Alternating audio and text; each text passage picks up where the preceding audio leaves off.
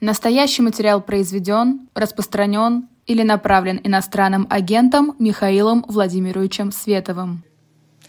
Добрый вечер, 21, 20.05 в Москве и совсем другое время в местах, в которых обитает политик-либертарианец и иноагент, если мы забыли э, показать это в эфире, Михаил Светов. Добрый вечер. Да, Михаил. Лиза, рад видеть, э, рад, что наш формат возвращается. Привет, зрители «Живого гвоздя», вас тоже всегда рад видеть. Поставьте нам авансом лайк. Э, действительно, новый формат, который, я уверена, что э, очень непривычен для слушателей «Живого гвоздя». Здесь мы будем обсуждать э, всякие новоэтичные темы, потому что, казалось бы, как только эта повестка, по сути, в России, ну, можно сказать, что запрещена или как-то пытается, э, ее пытаются запретить, мы, конечно, будем об этом говорить еще громче. Миша, э, Хочется начать с такой неочевидной темы, которая э, две или даже чуть больше uh-huh. недели назад э, всколыхнула Твиттер. Это такое припоминание Аси Казанцевой, ее цитата, якобы оправдание педофилии.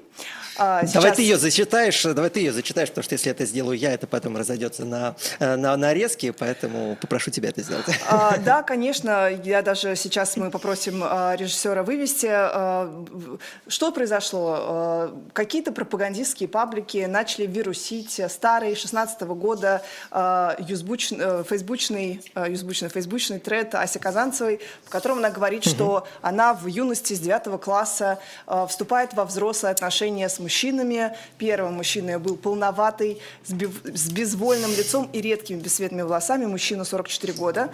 А, живет у родителей в одной комнате с женой. И дальше всех поразило, что она в свои 14 лет э, ходила к семье этого мужчины и просила у его жены разрешения вступить в интимную связь, э, собственно, с ее мужем. А, ну и дальше она говорила, что ей нравился 18 И получала согласие, что возмутило интернет но... еще больше. Да, и да. дальше ей нравился парень 18 лет, но он отказался с ней спать, потому потому что ей было всего 14, и она делает такой вывод, что э, поскольку хорошие, правильные ребята это табу соблюдают, не спать с малолетками, с несовершеннолетними девушками, то этим пользуются, возможно, не такие э, сознательные, что ли, мужчины, которые могут да, э, пойти на все. А, и ей реально на полном серьезе начали вменять оправдание педофилии, хотя она девушка, говорящая о своем опыте, э, который она считает ненасильственным. Вот как ты э, можешь прокомментировать? Как ты считаешь? Не, ну, на, сам, на самом деле, конечно, это с, с таких позиций гораздо проще выступать, когда ты девушка рассказываешь про собственный опыт, нежели когда это делает посторонний мужчина. Поэтому мне кажется, самое главное в этой истории это, конечно, попытка вот буквально проигнорировать опыт самой Аси и внушить ей травму там, где она травму не пережила. И это, наверное, вот самое гадкое из того, что я наблюдал со стороны. И, собственно, есть такая книга, достаточно, достаточно знаменитая, знаменитая «Миф о травме», а, книга, которая вовсе не а, пытается там каким-то образом пропагандировать этот формат отношений, а которая объясняет, что в ситуации, где человек не ощущает себя жертвой, не нужно ему вменять вот это вот ощущение жертвенности, потому что именно вот это давление толпы и может нанести ту травму, от которой вы или там седобольная аудитория из раза в раз э, публично, по крайней мере, делает вид, что пытается человека защитить. И очевидно, да, что Ася никакой травмы не пережила, пытается поделиться своим опытом, пытаться пытается, пытается объяснить, что действительно а, взросление человека – это такой сложный период, в котором, а, с одной стороны, в человеке просыпаются какие-то желания, с другой стороны, он действительно невероятно уязвимый к манипуляции и а, к какому-то хищническому к себе отношению. И очень часто мы с этим сталкиваемся, в принципе, когда разговор заходит и о сексе, и о каких-то каких неблагополучных ситуациях, что вместо того, чтобы, вместо того, чтобы как взрослые люди поговорить на, на эту тему и вообще понять, да, как в наилучшей степени человека защитить, моральная паника зачастую приводит э, к тому, что принимаются решения обратные, которые, наоборот, ставят человека в наиболее уязвимое положение. Это именно то, о чем рассказывает Ася Казанцева. Она объясняет, что э, именно то, что, на чем Ася Казанцева делает акцент, что действительно вот эта вот э, ситуация постоянного напряжения э, в итоге ставит там, молодых людей в положение, где э, они становятся еще более уязвимы к хищникам, потому что никто другой, условно говоря, в принципе, да, рядом в такой ситуации оказаться не может. А это самый ценный, на мой взгляд, ее тезис, самый, конечно, провокационный, и тот, который, на мой взгляд, обсуждать серьезно необходимо. И просто, чтобы вкинуть в тему разговора, да, вот как зачастую зачастую моральная паника может привести к обратному результату. То тоже известная такая тема среди правой аудитории. Можно встретить в интернете постоянно тезис о том, что вот за изнасилование должно быть очень суровое наказание, за изнасилование должно быть пожизненное заключение. Казнь, если это педофилия. За, да, за любое, да, за изнасилование, за педофилию должно быть ну, смертельное казнь, помнишь, наказание. обсуждали весь прошлый год была эта тема. Конечно, конечно. И это очень как бы и, э, понятно, с каких позиций люди выходят, по, исходят. Понятно, что они хотят показаться э, непримиримыми вот к тому, что им кажется безусловным злом, э, и, в, буду, и э, будучи ослепленные ненавистью, они не понимают, скажем так, непредвиденные последствия вот таких мер. Потому что в каждой стране, где вводилось слишком жестокое наказание за изнасилование, количество убийств в результате изнасилования увеличилось. То есть женщин не просто насиловали, их убивали, потому что убитая женщина с меньшей вероятностью может может идентифицировать а, убийцу и насильника, с меньшей вероятностью может э, указать, э, как бы предоставить там необходимые улики э, и направить правоохранительные Но органы ты в свою понимаешь, сторону. насколько вот как раз с точки зрения политика это тоже слабый аргумент. То есть Спасибо, что ножичком не пырнули из серии. Нет, да, это пусть аргумент не об этом. Будет это, давать меньше это сроки, аргум... но это, хотя бы это женщин аргумент, не будут убивать. Пусть Конечно, это аргумент не об этом. Ну, это аргумент это совершенно не об Мне этом. кажется, достаточно это, вот слабый. Это, это, вот, это, понимаешь, это звучит так, если попытаться аргумент вывернуть наизнанку, потому что, а, конечно, когда вы занимаетесь политикой, тем более, когда речь идет о а, принятии каких-то законов, то вы должны считаться с последствием этих законов. Это классический пример, да, с, знаешь, да, историю о том, как англичане боролись с кобрами в Индии в, в эпоху колониализма, да? Да, конечно, Они объявили знаю. награду за то, что за каждую, за каждую голову кобры назначили назначили вознаграждение. И что сделали местные жители? Они начали кобр разводить, потому что экономический стимул был послан определенный. И про любое а, решение, а, про, про любой закон, про любую запретительную меру нужно думать в контексте да, вот этих вот последствий. Не тех, которые вы закладываете, да, а тех, которые произойдут, потому что люди реагируют на стимулы. И реальность как бы жизни, к сожалению, суровой, человеческая такова, что определенные решения, они приводят совсем не к тому а, результату, на который вы рассчитываете. И с этим необходимо считаться. И об этом, конечно, рассказывает Ася Казанцева, а, когда, а, когда а, пытается объяснить там свой опыт взросления. Я э, скажу честно, вот читать сегодня это достаточно, ну, я, я бы сказала, странно, потому что как будто бы мы уже не привыкли к такого рода дискуссии, что человек может говорить, да, у меня был добровольный опыт сексуальный, почему вы отказываете мне, подростку, в сексуальной активности? И, конечно, на Асиной стороне здесь правда, потому что она девочка, она актор, она вот субъект этой сексуальной активности. Проблема возникает в столкновении детской сексуальной активности с взрослой, с человеком более опытным и, и тому подобное. Но, э, во-первых, хочу в защиту Аси Казанцевой сказать, что э, речь шла про 2000-е годы, я посчитала, что ей было 14 лет там в 87 год человек, то есть в 2001 году у нас в России возраст согласия был 14 лет. Поэтому все, что рассказывает Ася Казанцева, не попадает и не могло попадать под уголовную ответственность, потому что было по обоюдному согласию. Это к вопросу про как раз сдвигание границ. Вот, Михаил, ты как а, как раз а, противник государственного регулирования а, во всех сферах про тему сексуальности, естественно, ты говоришь очень аккуратно, угу. потому что да, это такая прям отдельная тема. А, и а, у меня к тебе вопрос. Вот на мой взгляд, вот эта разрешенная планка, что с 14 лет можно, она же, конечно, развязывает руки а, мужчинам многим, которые считают дозволенным. Вот это был пример, опять же, мальчика 18 лет, который очень нравился, но не был согласен, потому что, очевидно, посчитал не вполне, может быть, зрелым человеком, там, да, подростка Асю. И были люди, которые просто были гораздо старше и, очевидно, пользовались вот этой дозволенностью. На мой взгляд, запретительная мера повышения этого возраста, которое произошло в 2003 году, это очень и очень хорошо, потому что таких случаев будет, ну, таких вот мужчин, которые будут отказывать, будет гораздо больше. Девочкам, которые считают, что они уже взрослые, самостоятельные и, э, да могут активно занимать а, позицию? Ну, э, я здесь снова просто буду вынужден обращаться к, слову, к словам самой Аси, что да, это действительно создает определенный барьер э, на отношениях, наступление в отношения между определенным слоем населения, да, но в то же время ставит человека вот этот вот период формирования в ситуацию, где в итоге э, этого контакта с ней будут или с ним будут искать люди, которые в принципе не оглядываются на такие вещи и гораздо хищнически относятся к к половым отношениям. Да? Собственно, то, о чем Ася и написала, э, тот, э, тот текст, который вызвал бурление в интернете.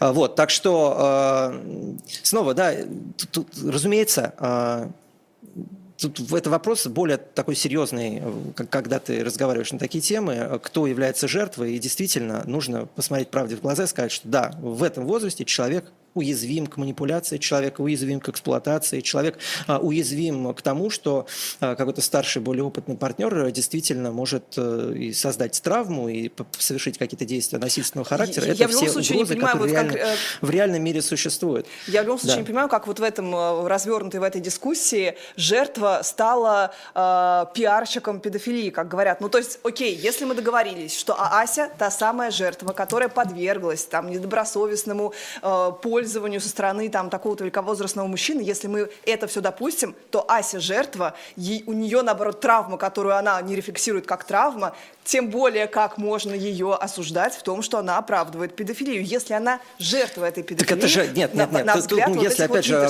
если если обращаться к риторике как раз, вот, ну, скажем, вот этой части а, аудитории, то там же аргумент совершенно прямой, что вот э, как раз э, э, с их позиции, да, что как раз люди, прошедшие через этот опыт, а потом и становятся, потом и становятся сами хищниками, потом сами становятся агрессорами по отношению к несовершеннолетним, и это, такой, это такая спираль, это совершенно распространенный аргумент, более того, аргумент, который... Подтверждается. Ну, да, во-первых, да, да, который, во-первых, везде распространенный, когда там я про какой-то собственный опыт взросления рассказываю, да, а, то тоже получаешь какой-то бешеный, совершенно неадекватных комментариев на этот счет, потому что я, как Ася, вообще это другое, другой жизненный период был. А, нужно понимать, да, что в 90-х годах, а, когда происходило ее и мое взросление, в принципе, там общественная дискуссия в другом месте находилась. И мой опыт позитивный. Вот я встречался в 14 лет со старшей женщиной, ей было 22, мне было 14. И было 28 она была в прошлый инициатором. Раз. Рассказывал, что 28. Нет, нет, нет, То есть не одна нет, была женщина нет, все-таки в 14 у тебя? Нет, это, это одна была женщина, Окей, и ладно. ты абсолютно путаешь, потому что возраст один и тот же, это легко прослеживается на всех моих публикациях. На всех моих вот. фотографиях с ней, а, извини. Вот, а, так что а, она была инициатором этих отношений, и для меня это был исключительно позитивный опыт. И слава богу, да, что он был такой. Но рассказывать про этот опыт очень тяжело, потому что вот собирается такая, такая, такой комсомол вокруг и начинает тебе объяснять, да что нет, вот просто на самом когда деле ты, ты был жертвой, а вот, это... Прости, Межда, когда ты рассказываешь, да. и ты, и вот Ася, есть же ощущение, что как будто бы вы закладываете экстраполяцию, что этот позитивный опыт говорит о том, что подростков с таким позитивным опытом может быть больше, и это абсолютно нормально, когда это не так. То есть я, честно говоря, не знаю, не беру судить какой-то у мальчиков, у девочек а, есть определенные а, изменения возрастные, у многих они наступают позже, чем я 14 вообще, лет. Я, понимаешь, я как, я, как, я как сексист, помимо прочего, и а, как бы консервативная хуемразь, я вообще, в принципе, считаю, что женский опыт а, и мужской, они принципиально отличаются, и не вижу никакой проблемы в том, чтобы э, к этому вопросу прилагать какие-то двойные стандарты. Вот я, э, пройдя через свой мужской опыт взросления, да, точно могу сказать, что э, э подростка, да, проходящего через пубертат в 14 лет, мужского, мужского мужчину, да, невозможно, или невозможно травмировать отношениями с половозрелой женщиной. Просто невозможно. Да? Я не могу себе это представить. Наверное, возможно, но только если сами отношения глубоко токсичны. Сам вот этот вот э, момент вступления в отношения, он для подростка, молодого человека, так травматичным не является. У женщин, э, про женщин, наверное, Ребята, проще рассказывать как раз Аси Казанцев, про женщин давайте голосование. Может ли быть, проще тебе. А, может ли быть травматичный опыт между мальчиком и взрослой женщиной? Можно так уместиться? Нет он, нет, он может. Он может, если это, в принципе, травматичные отношения. Но я вспоминаю себя в 14 лет, когда э, молодой человек начинает проходить через пубертатный период, да, э, у меня просто гормоны из ушей, вот буквально, э, понимаешь, пробивались, и секс в 14 лет – это вообще единственное, о чем я, наверное, мог думать тогда. А, и, Чтобы не вырвались контекста. А, а, да, а, хорошо, пока оставим эту тему, пускай она у нас а, повисит. Авито, и на этой же неделе тоже была такая э, любопытная новость про молодого человека, того самого, который написал с помощью чата GPT свою диссертацию. Он использовал этот новый э, инструмент, искусственный интеллект, чтобы он ему отсеивал всех неподходящих дам в э, приложении для знакомств, э, ну, условный Тиндер, хотя мы понимаем, что Тиндер ушел, скорее всего, какое-то другое приложение, российский аналог. Вот, и там ему подобрали девушку, его нейросеть, в итоге да. он женился на ней или собирается жениться, она стала его невестой. Вроде бы она сказала «да», она сказала ему «да». Поэтому, на мой взгляд, тоже я очень удивился, когда видел всю эту, э, всю эту негативную реакцию в интернете. Там действительно есть неприятный момент, где, по всей видимости, она изначально не знала, что с ней разговаривает робот, и э, этот робот назначал ей свидание, на которое, собственно, оператор робота не приходил, потому что не знал, что эти свидания назначены. Но э, по итогу выпуска этого треда, по итогу их личного уже разговора... Молодой да. человек не приходил на свидание несколько раз. Да, да, Вау. ты невнимательно читала тред, и это Вау. самая неприятная часть всей этой ситуации, да. да, потому что, ну, как бы, ты же не объяснишь чату ГПТ э, такие нюансы, ну, либо объяснишь, и он не смог это сделать, или, по крайней мере, не подумал об этом, когда его программировал. Но так или иначе, э, по итогам всего этого, они в итоге встретились, э, пришли на свидание, он ей рассказал, э, значит, всю ситуацию, которая произошла, и она сказала ему «да». То есть, да, здесь есть момент, скажем, э, который я бы однозначно назвал неэтичным, это вот момент, где человека приглашают на свидание, а человек просто не приходит. Но так как они эту ситуацию между собой в итоге разрулили, э, я считаю, что это вполне себе успешный опыт знакомства. И люди, вот там тоже много можно всяких комментариев в интернете прочитать, где рассказывают, что, ой, вы знаете, э, типа человек социально неадаптированный, там аутичный, да, вот куча таких насмешек. Ну, ребят, социально неадаптированным людям люди тоже заслуживают отношений. И если они себе находят их вот таким вот экстравагантным способом, то что же в этом плохого? Ну, здорово, человек был одиноким и одиноким одиноким быть перестал. Нашел вторую половинку, давайте за него порадуемся. Почему Семейные все эти издевки? ценности, опять же. Слушай, а я вот не понимаю, ты говоришь, что какой-то вопрос вот именно к этичности самого этого отбора, но внутри приложений э, точно такая же нейросеть формирует твои там, предпочтения, формирует сетку этих девушек, вот эту выборку, где ты сидишь и как на витрине, да, вот выбираешь э, там ку курица, грудь или ножка. Э, вот, и мне кажется, а... что это же, в, в, в этом же и суть, что тебе именно что алгоритм подбирает. Там же четко запрограммировано, там можно выставить полностью свои интересы и так далее. А когда это сделал конкретный человек, вот на него и весь почему-то направляется хейт, что ай-яй-яй, как неэтично. А сами приложения, блин, этичны, как в магазине выбирать себе тушки эти. Да. Ну, прости. здесь есть, э, во-первых, это супер распространенная тема, что люди почему-то воспринимают э, те решения, которые за них принимает третье лицо, менее негативно, там, например, государство, чем когда это, э, собственно, выбранное решение. Да, условно говоря, вот государство у нас крадет под видом налогообложения какие-то сумасшедшие деньги, отправляет людей погибать на войну и убивать других людей, и все это воспринимают как нечто само собой разумеющееся, в то время как, когда что-то подобное совершает частное лицо, это воспринимается как безусловно уголовное преступление. Поэтому здесь, кажется, мне кажется, работает какой-то такой же механизм, что такое абстрагирование, да, то есть это происходит и воспринимается как, э, как э, скажем так, условия, естественные условия э, твоей жизни. В то время как ситуация, где оператором выступает твой непосредственный, ну, назовем это контрагентом, воспринимается более негативно. Но снова, мне здесь скорее просто был неприятен именно тот комсомол, который собрался в интернете, потому что я по итогам вот всей этой истории увидел что? Увидел, что два одиноких человека нашли друг друга и сегодня у них все гораздо лучше, чем было вчера, до того, как вся эта ситуация произошла. Это же здорово. Давайте за них порадуемся. Они никому вреда не причинили.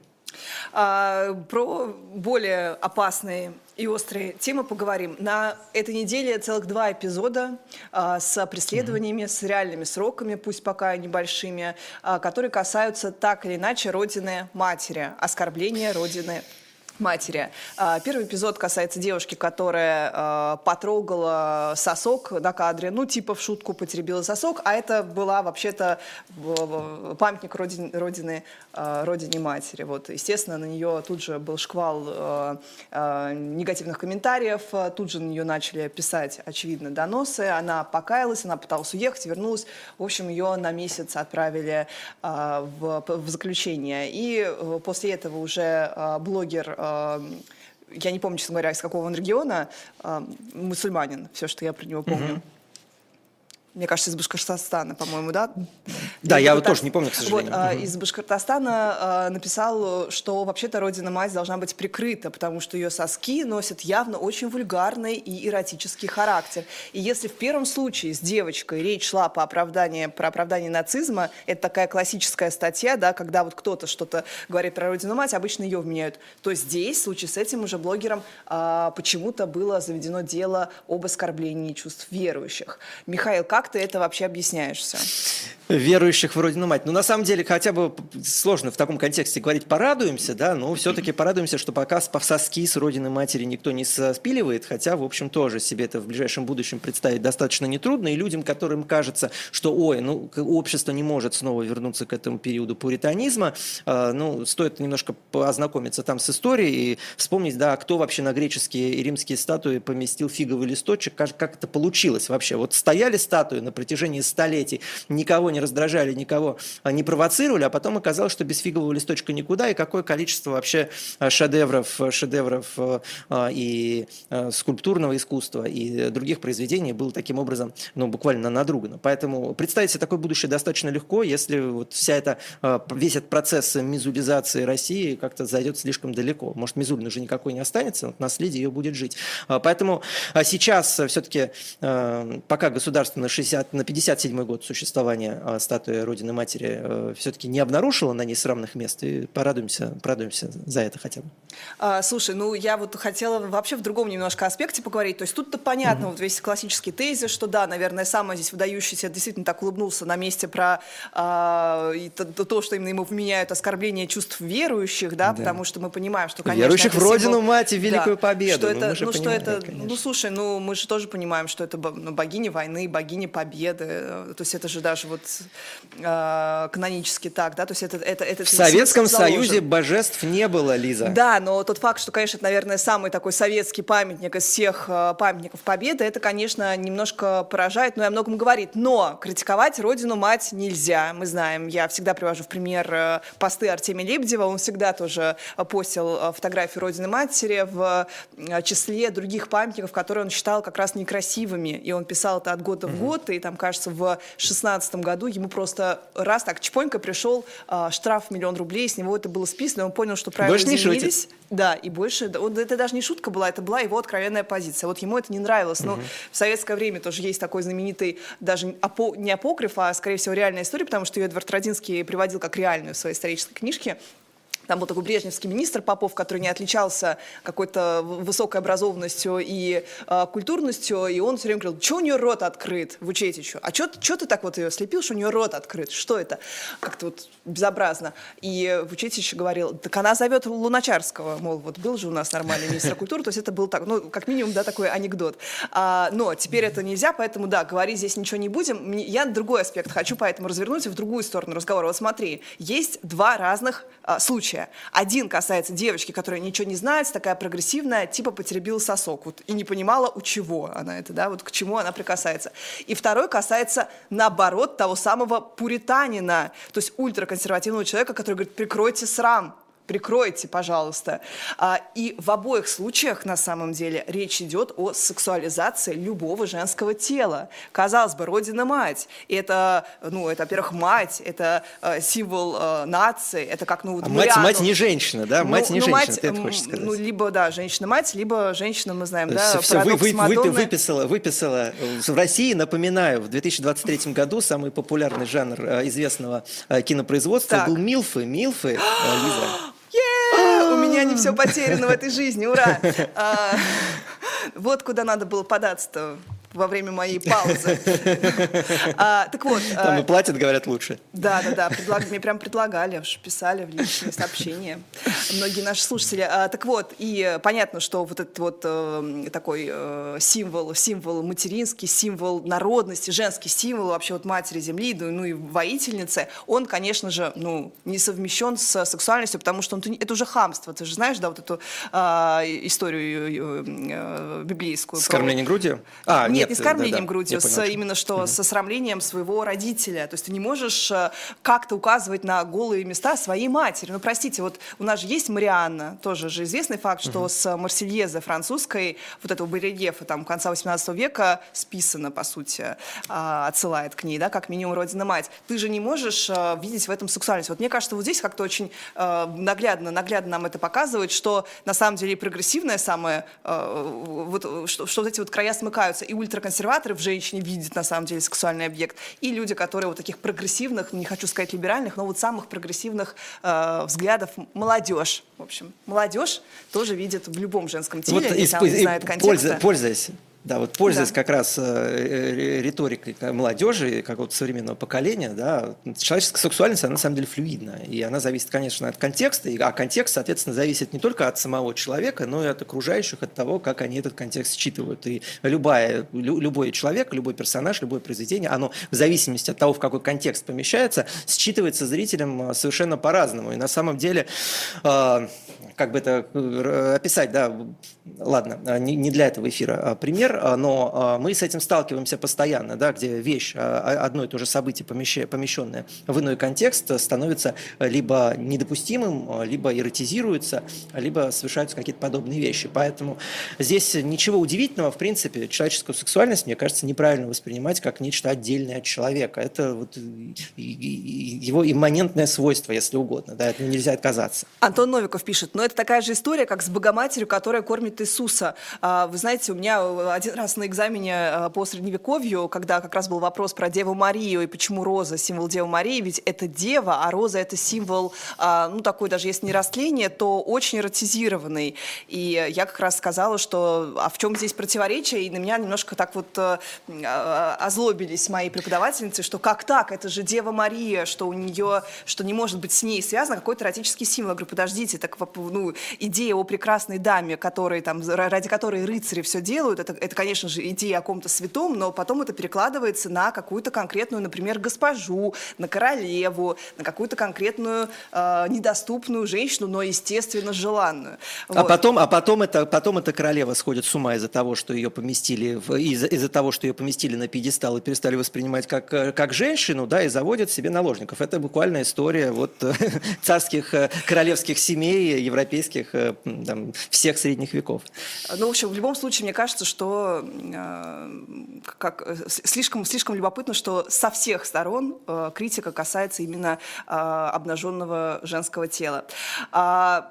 Давайте, раз мы... Ну, справедливости нет, справедливости ради, нет, так. нет. Я поспорю, что конкретно э, только женское тело является проблематичным с точки зрения общества. С мужским происходит то же самое. Наоборот, э, вот вообще любое проявление мужской телесности, оно в полной мере сегодня сочитывается обществом как проявление гомосексуальности. Но это же тоже совершенно больной вам момент, да, где буквально там, накачанный мужчина с голым торсом на фотографии. Все, Ты про шамана, на которого написали донос э, по поводу того, что он пиарит э, да, то же самое. ЛГБТ? Ну, там были подведены глаза. Да. Но я не поддерживаю доноса в любом случае. Я знаю, что это по приколу написал человек, чтобы просто вот ради лузов. Но мне кажется, ради лузов писать доносы, это так ну, себе под, идея. А, под, под, а подведены глаза. Александр э, Великий, завоеватель, подводил глаза. Исторический факт. Я люблю мейк, кстати, на мужчинах, но я думаю, что у нас это слишком будет однозначно считано. Нет, нет, разумеется, так я это и объясняю, что с мужской телесностью происходит все то же самое, что она а, абсолютно, во-первых, помещена в определенные рамки, и обществом считывается, когда в принципе происходит обращение к мужской телесности, она считывается в полной мере как гомосексуализм. Практически в 100% случаев. Причем эта ситуация усугубилась по сравнению там, с 80-ми, 90-ми. Если в 80-х, 90-х а, было еще пространство вот этой гипербрутальной мужской телесности, где там Шварценеггер существовал, существовал там Сталлоне, существовал Ван Дам, а, то сегодня это вымылось в прошлое абсолютно. И вообще, в принципе, любая мужская телесность, она однозначно считывается как сексуализм вот, э, ну, в российском обществе. Потому что ты же знаешь, какой самый популярный у девочек запрос в известном э, кинопроизводстве? Расскажи. Не буду. Нет, ладно, ладно.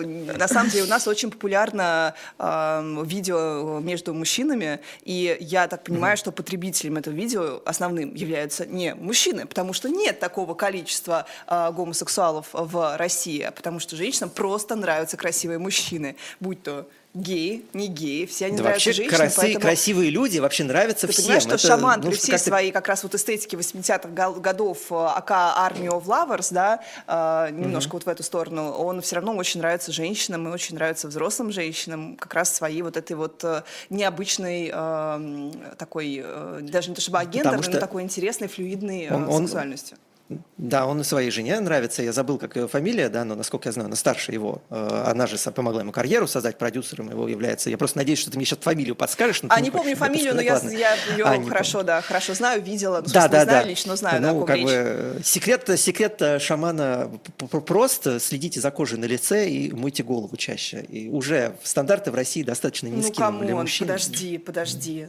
Ну подожди, то есть что? ты хочешь, то есть, ну, ну, ну что это такое? То есть ты хочешь сказать, что у суперталантливого человека сложилась карьера только благодаря его жене, которая его Нет, нет, нет, нет, ни в коем случае нет. Я говорю про секрет популярности шамана там среди женщин, а почему шаман так однозначно мм. воспринимается как а, в том числе привлекательный образ, потому что действительно в России, к сожалению, стандарты для мужской внешности, они очень низкие. И э, не в смысле, что он урод, ни в коем не случае. Да, видимо, прозвучало плохо. Да-да-да, я, это, я так не считаю. Я считаю, что он э, вполне состоятельный как звезда и как исполнитель. И вообще про шамана, про шамана много положительных вещей говорил за последние э, месяцы. Э, но то, что в России стандарт мужской внешности, как раз за счет того, что любая, вообще любое проявление мужской телесности воспринимается как э, в каких-то гомоэротичных э, ключе, э, угу. стандарты как бы мужчина, он должен быть э, вонюч, пахучий, волосат, понимаешь? Да, вот немного красивее, чем обезьяна.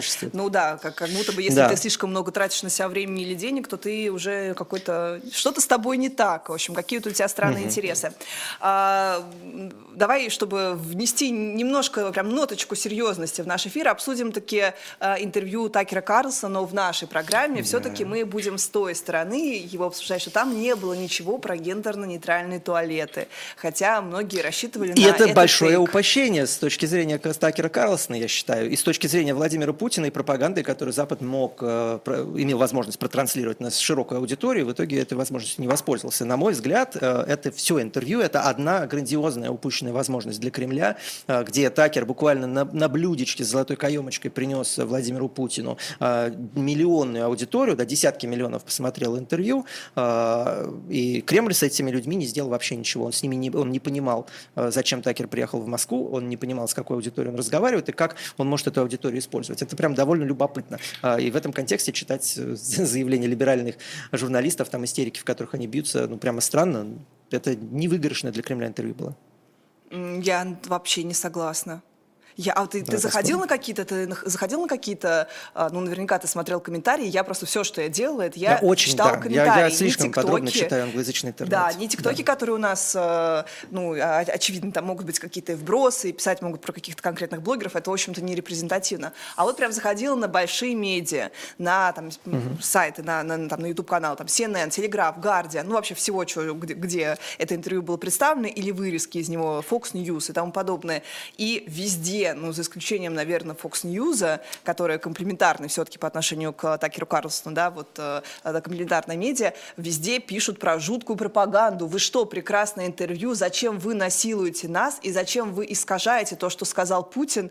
Ну, условно говоря, там был у него э, э, заголовок был э, конкретного какого-то новостного отрывка у Телеграф, по-моему, что э, угу. Путин Путин собирается развязать Третью мировую войну. И в этом моменте, в этом как бы хайлайте, они вставили кусок, где Путин говорит, ну а что ваши-то полезли это так далеко? А вы там почему, угу. как бы намекая, что США ведет очередную империалистическую ну, ну, колониальную войну? Да, ну мы, мы же понимаем, да, что двухчасовой разговор можно э, порезать таким образом, да. чтобы там нашлись какие-то там 15-секундные, 30-секундные вырезки, которые можно тенденциозно подать. Да, неудивительно. А мой тезис в другом. Мой тезис в том, что эти два часа, они были истрачены максимально бездарно, потому что, э, во-первых, да, вот самый яркий момент, который мне прям в глаза бросился, он всем бросился. Владимир Путин просит у Такера Карлсона на э, минутку на историческую справку и потом 30 минут читает лекцию. А, лекцию, которая заканчивается вопросом Такера Карлсона и вопросом, который на устах был у всех тех десятков миллионов человек, которые смотрели это интервью. А какое это отношение имеет к войне?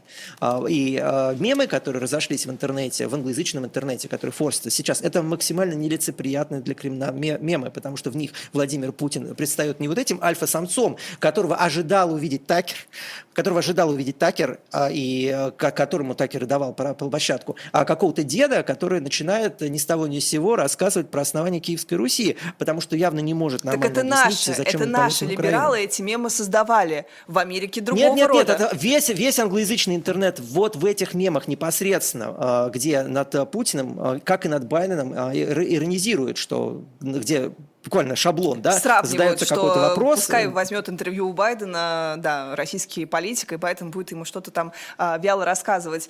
Ну, смотри, mm-hmm. все равно не соглашусь, потому что мемы это как бы одна такая категория переваривания информации. А это барометр, Понятно, понимаешь, что это, барометр. это будет. Но, но, но. Это барометр настроения. Да. Но мне кажется, что вот эти вот все исторические параллели, они же понятно в кого бьют. Условно говоря, вот эта история с колониальными войнами, с империализмом таким э, как раз жестким. Вообще же, конечно. Но она Слушай, же попадает конечно. в, в леволибералов а, тоже. В, вот в того же самого, да, она фанатов. Поп... Ну, понимаешь, леволибералы э, для Владимира Путина сейчас, ему не, леволибераль... не леволиберальную аудиторию привел Такер Карлсон. Такер Карлсон ему привел консервативных да. американских республиканцев, сторонников Дональда Трампа, а, для которого, наоборот, вся эта колониальная риторика, она звучит максимально дико. А для них был в своей, в своей, в своей бесконечной этой лекции Владимир Путин что сказал? Буквально отказал странам, появившимся после 1654 года, в существовании, да, американцам он это объясняет, чья государственность началась, прямо скажем, несколько позже. Вот, и э, это полное непонимание аудитории. То есть проблема здесь в том, что он как бы не чувствовал аудиторию, не понимал, перед кем он говорит и зачем это интервью ему э, нужно в принципе. То есть ему кто-то сказал, что стоит сделать, а зачем стоит сделать, не объяснил. Вот мы с тобой, видимо, разные какие-то, к разным источникам. Ты на Твиттер смотрела, а я смотрела на реакцию в больших медиа. А, так вот, ну о чем там, о чем там говорят? Говорят так, о том, что его как раз тезис про э, то, что элиты захватили власть, и элиты, а не президент, решают Этот тезис, да, ты права, ты права. Ну. Этот тезис там звучит, он звучит ровно 20 секунд. Я обратил на него внимание, потому что в прямом эфире этот, это интервью смотрел, э, где, где Путин подшучивает над Такером, что кто отговорил американского президента помочь России вступить в НАТО, это было ЦРУ. Это единственный фрагмент в двухчасовом интервью. Да, такие реплики были, но э, эти реплики составляют даже не процент от разговора, а процент от процента. И в этом как бы весь провал. Разумеется, какие либеральные СМИ, Нью-Йорк Таймс, там кто угодно, CNN, они будут раздувать этот единственный фрагмент до вселенского масштаба. Но факт это не меняет, что вот эти два часа были использованы абсолютно бездарно. За эти два часа таких фрагментов можно было наплодить, ну, я не знаю, 120 штук, наверное. Я просто не а считаю, а что это историческая лекция. Вот просто я согласна. Из России это выглядит однозначно как мультик Евы Морозовой. Ты смотрел вот один из последних мультиков Евы Морозовой про э, то, как э, мальчик и бабка смотрят э, телеканал «Культура», и там женщина с интонацией Вульфа э, рассказывает «Юный Николенька любил озорничать». Слушай, да вы, батенька, Слушай, нет, повеса. Вот ты, ты, ты, смотри, я как раз это на это смотрю не глазами, да. не, не, не, не глазами э, российского гражданина. Я смотрю, как на это реагируют, ну, условно говоря, э, те, кто задают тренды в правой, в правой среде. Даже Николас Фуэнтес насмехается сегодня, человек, которого в путинизме обвиняли, человек, который, э, наверное, является самым так, радикальным э, сторонником вообще Америка First и так далее, да, он смеялся над Владимиром Путиным. Ричард Спенсер смеялся над Владимиром Путиным по итогам этого интервью. Да, э, мы видим Э, как бы э, к лику людей, которые в любом случае бы отреагировали положительно на то, что сделал Такер Карлсон, потому что это сделал Такер Карлсон и потому что левые ненавидят Путина, но само интервью им не дало никаких нов... никакой новой аргументации, никаких новых аргументов. И, в... и поэтому Лекалу нужно э, оценивать его эффективность. Оно провальное, абсолютно провальное для Кремля.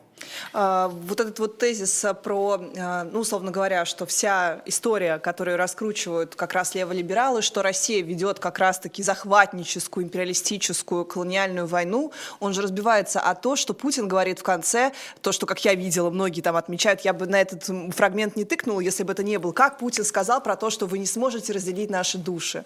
По-английски там, знаешь, был такой комментарий, и я тыкнула, речь шла, конечно, про то, что это гражданская война, и у нас там, так же, как условно у англичан на Фолклендских островах, были свои граждане, и вот э, условно, ну, то есть такая аналогия, которая, очевидно, англоязычной аудитории он будет это, понятна. Это, это, нет, ты не права. Так. Он говорит с Такером Карлсоном, со страной, которая появилась в результате войны за независимость. Он это объясняет англоязычному миру, в котором существует Австралия, Новая Зеландия, угу. Южная Африка, так. Канада, Соединенные Штаты. И если Великобритания вдруг решит вернуть себе исторические территории, да, а это то, о чем говорит Путин, и вообще мысль, которая подводила его изначальная лекция, да, ну, это непонятно ни аудитории Такера Карлсона, ни американцам в принципе. У них э, совершенно другая мифология осознавания государства. И про это непонимание аудитории истории я как раз и объясняю, что да, у Путина действительно э, красной нитью проходит идея возвращения исторических земель и идея о том, что люди, которые говорят на русском языке, должны жить в одной стране.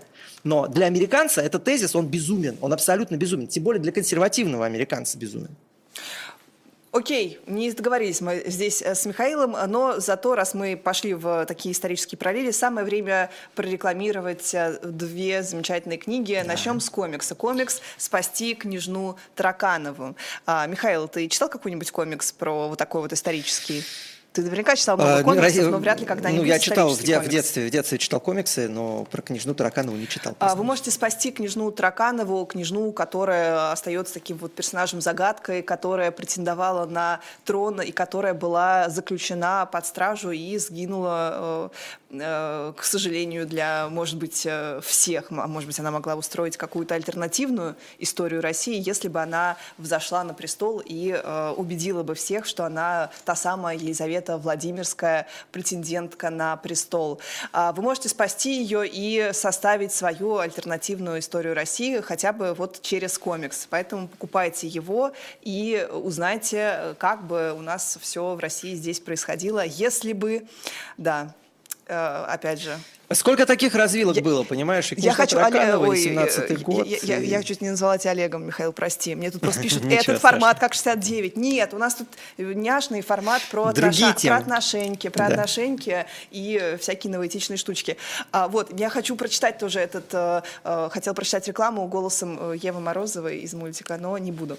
В конце концов, да, сколько можно уже юзать эту историю. Я просто, вот знаешь, вот меня, меня настолько, мне кажется, это было такое точное попадание вот в это постоянное апеллирование к истории, и нас оно просто всех уже бесит, что мы реально это сравниваем с какими-то вот э, скучными программами на телеканале «Культура», потому что это настолько не актуально, это настолько вот эта дедовоевальщическая тема, вот, настолько уже Ну, я просто, я, я, я понимаю, да, что в России это набило оскомину, но э, это эффектнее на Западе от этого не выглядит, понимаешь? То есть, да, на фоне Байдена Путин смотри, смотрится, безусловно, хорошо, и это создает фон его этой лекции, где, ну, действительно, там, один дед э, слова в предложение еле складывает, этот все-таки 30 минут может на какой-то монолог э, читать. Это производит впечатление, но на Западе политиков, которые могут прочитать лекцию по истории, в общем, достаточно большое количество. Бориса Джонсона взять, он тебе не только про историю Великой Великобритании расскажет, он еще и на латыни ее может прочитать, человек глубоко образованный. А, просто... Э, Но я видел треды про, таким... про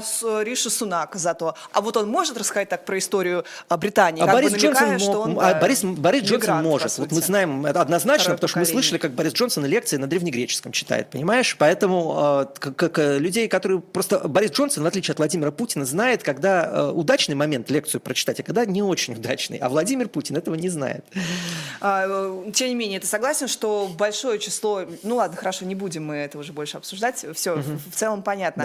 Да. А, Михаил, на этой неделе было такое предложение, на мой взгляд, вполне себе неплохое создать в вузах некие детские комнаты, в которых будут помогать молодым мамам, которые родили, которые э, ну, должны как заканчивать вуз, чтобы как раз не было этого академического отпуска, чтобы их не отрывать от учебы, помогать мамам.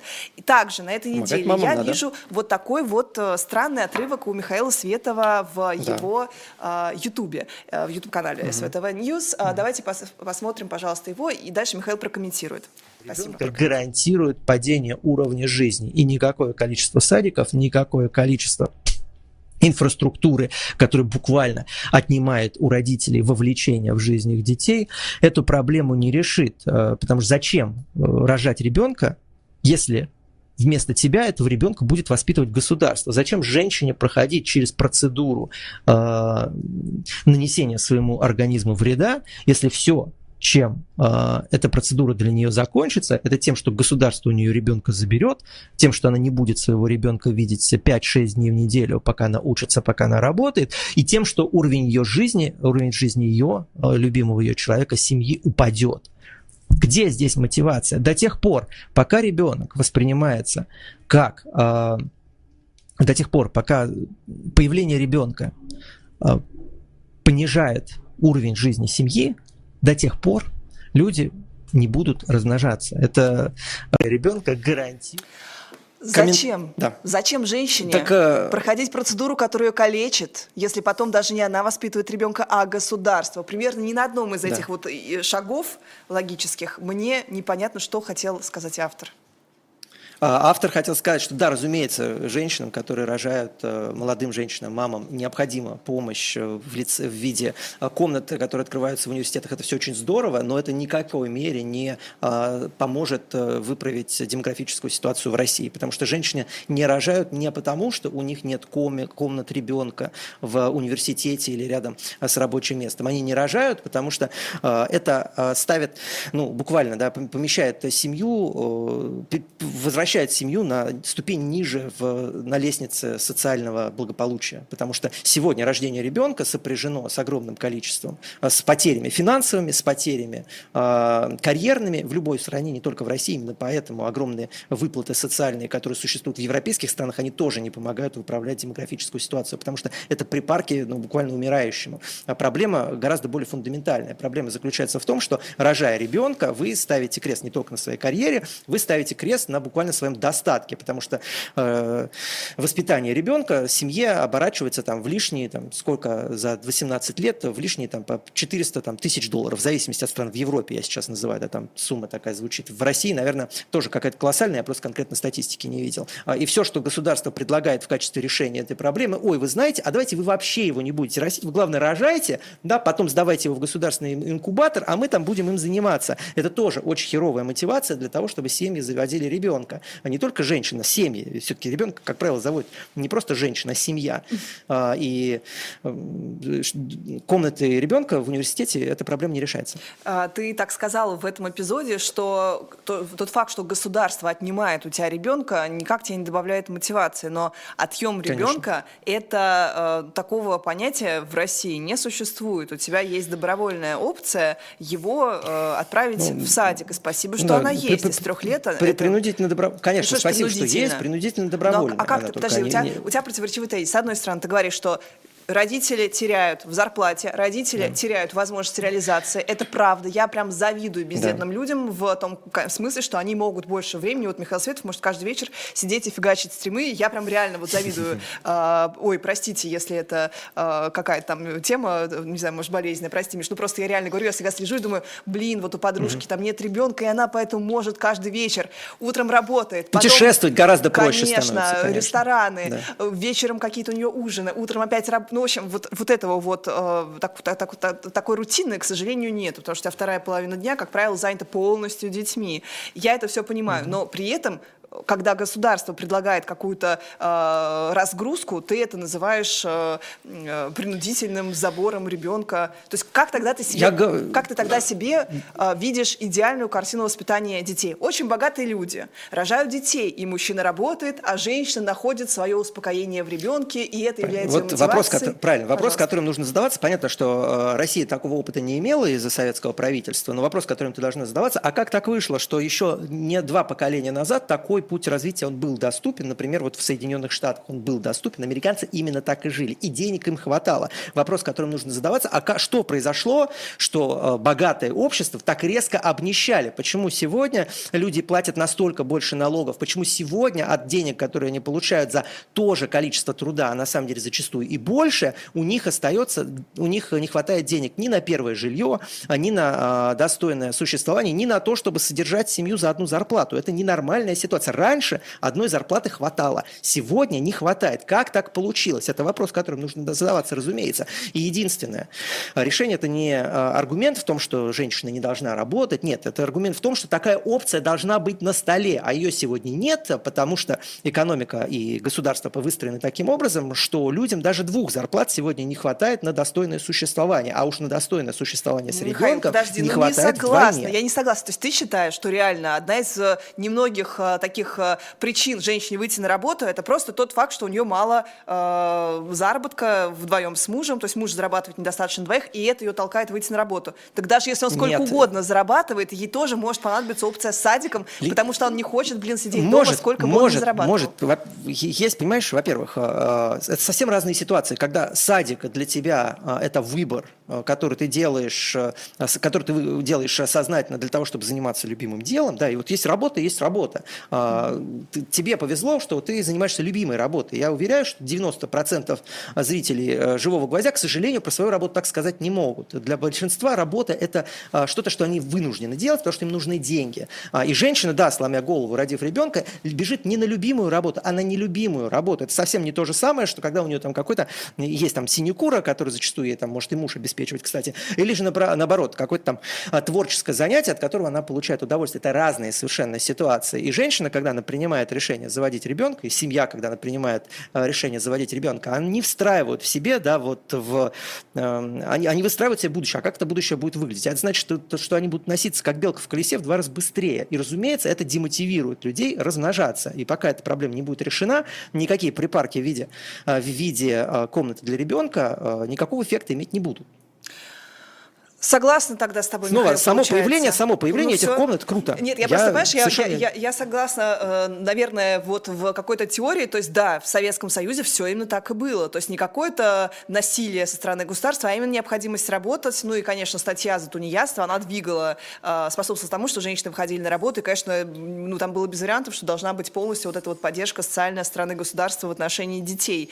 Но что я вижу сегодня? Может быть, у меня привилегированные друзья, я даже смотрю своих саратовских подруг, Конечно, все, кто привилегированные. Конечно, у меня все, друзья рожает- привилегированные, ну, я Саратов, отдаю себе в город. Саратов, И у тебя средний тоже. класс, средний класс саратовский. Вот а, девочки сидят дома с детьми, а, занимаются какими-то своими творческими занятиями, работают э, психологами, если хотят, получают 150 тысяч вторых образований. Мужчины работают, но тоже там огромное число вот этих вот сил направлено на ребенка. Это вот э, а, ну, такой, такая жизнь на земле, что называется, да, потому что у многих там загородные дома, там какие-то дачи, то есть люди постоянно проводят время с детьми. Что касается Москвы или крупных городов, уверена, примерно все так же.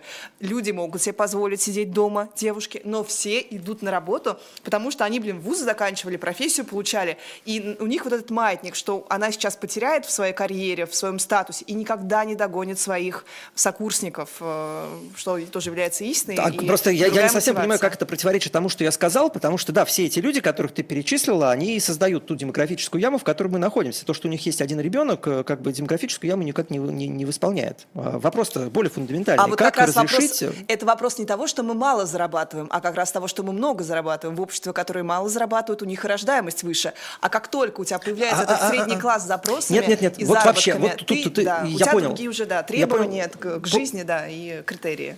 Понял, понял твой тезис, абсолютно некорректно. Я как раз, э, как раз в своем эфире э, обращаю на это внимание, что а, проблема не в том, богатые люди или бедные, а проблема в том, беднее или богаче тебя делает появление ребенка. И в обществах бедных, которые ты обсуждаешь, появление нового ребенка, оно в общем не сказывается на уровне жизни семьи. Она как была бедной, так и осталась. А, И как хватало денег только на еду, так и продолжает хватать денег не только на еду. А, И в этой ситуации а, и возникают, э, и в этой ситуации, да, а, и возникает ситуация, что бедные люди, они а, продолжают воспроизводиться. А Когда появление ребенка одного, тем более двух, трех, оказывает серьезный удар на твой уровень жизни, в этот момент люди а, перестают а, размножаться. Да? То есть важно относительное положение, а не положение бедности или богатства. Мгм. А, наверное, еще успеем мы одну короткую новость обсудить. А, в- буду критиковать я издание SVTV News в очередной раз. А, Давай. потому что, Михаил, при всем уважении, новость про то, что, давайте выйдем это на экран, Андрей, в сотню а, рейтинга ФИДе а, лучших шахматистов мира не вошла ни одна женщина, и комментарий звучит так. Это, ну я не дословно, это исчерпывающе говорит о разнице полов. Михаил, ну как так? Как это? Полы отличаются, мужчины и Ну, женщины подожди, не а что, подожди, одинаковые. а что ты хочешь этим сказать?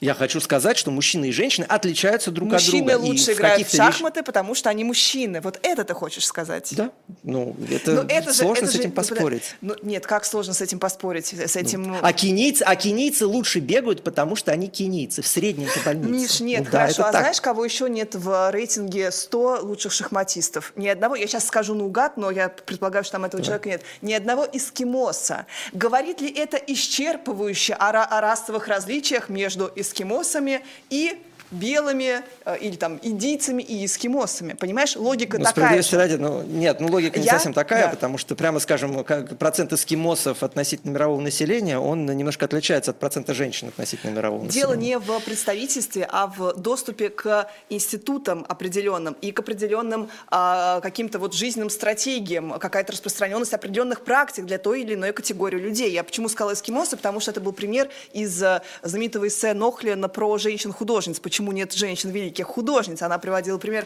А еще нет, вот э, из-за этого племени ни одного великого художника. Почему? Потому что не было доступа к образованию, не было доступа к институциям, э, не было, культурная, не принимали в академию. Культурная, составля...